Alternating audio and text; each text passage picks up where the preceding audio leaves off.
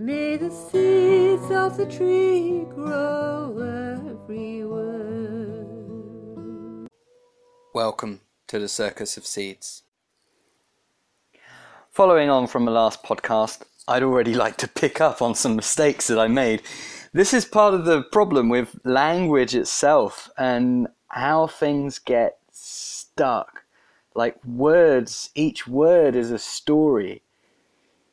Each thing contains a myriad of contexts and assumptions and things that we really need to work on consciously and continuously if we're to break the patterns that we have.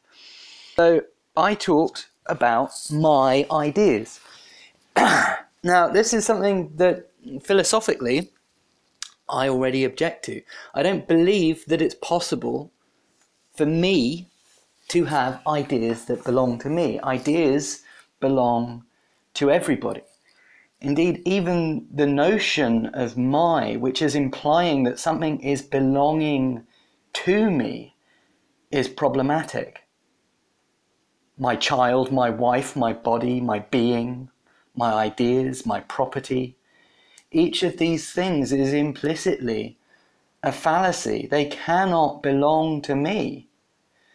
They are things that I, well, not even things. Again, problems with language, right?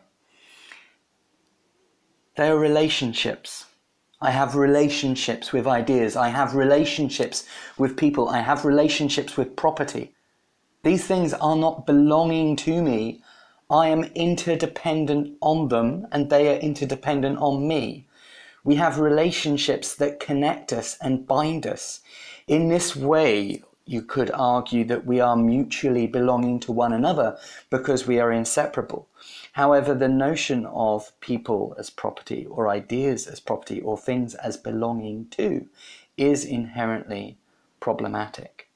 The ideas do not originate with me. They originate in the world at large. Some converge and flow through me. I'm able to identify and spot that some ideas exist in potential, and through communicating them, I can assist them in becoming real.